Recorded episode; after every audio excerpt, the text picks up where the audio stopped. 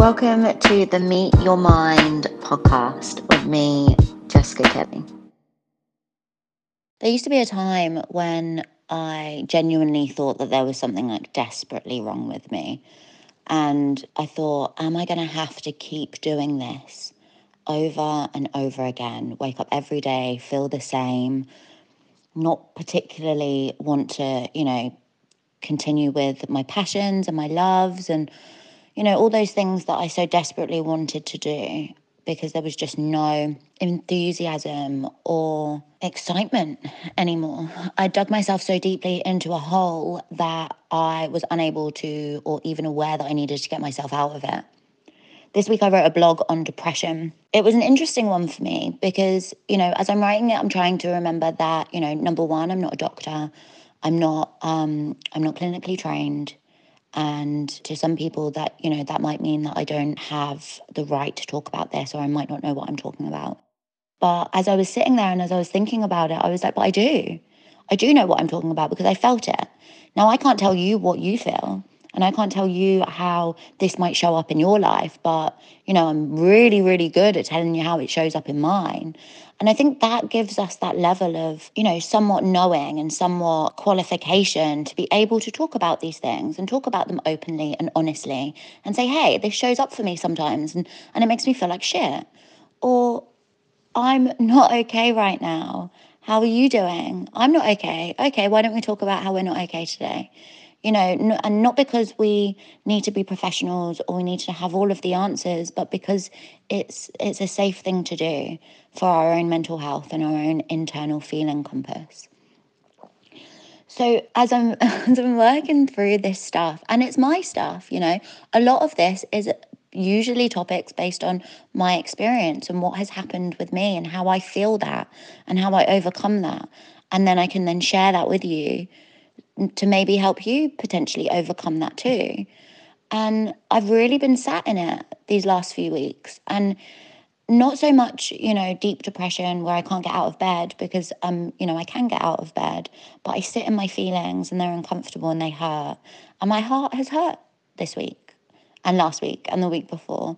I've had a really hurt heart and it's heavy and I've cried a lot and it's been sad and it's been upsetting and confusing. And then it takes me right back to just there's no progress here. You know, you're back to being 16 year old Jess that just did not know what she wanted to do or where she wanted to go.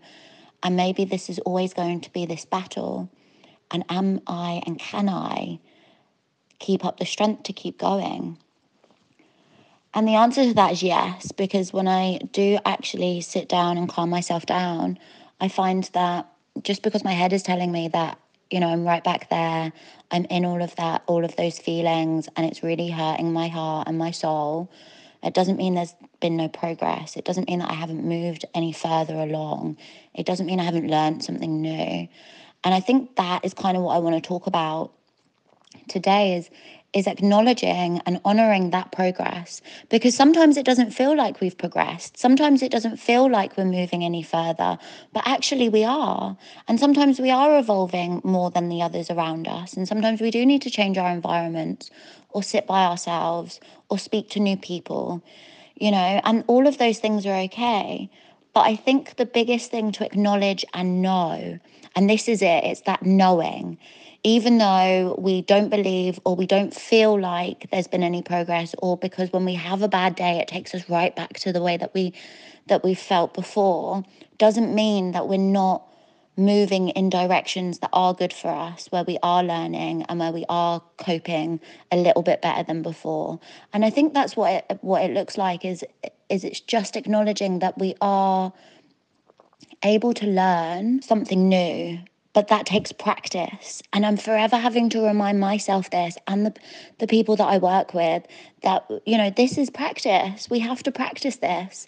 I might wake up tomorrow and i might feel like shit But what I can do and what I've learned now is tools to be able to get myself out of that so I'm not in it for so long.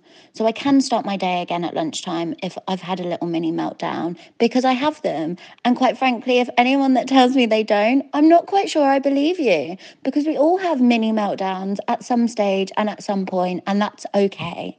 It's okay to not feel all right. It's okay to sit down for a second because we're feeling a little bit overwhelmed it is okay. It's all right to feel into these feelings and have a little moment to search for what is the problem? What do I need to work on? You know, am I stressing myself out so much that I just need to take five minutes? Am I talking to someone that's triggering me? Do I need to go away, have a cup of coffee, and then move on from there? Thank you for listening.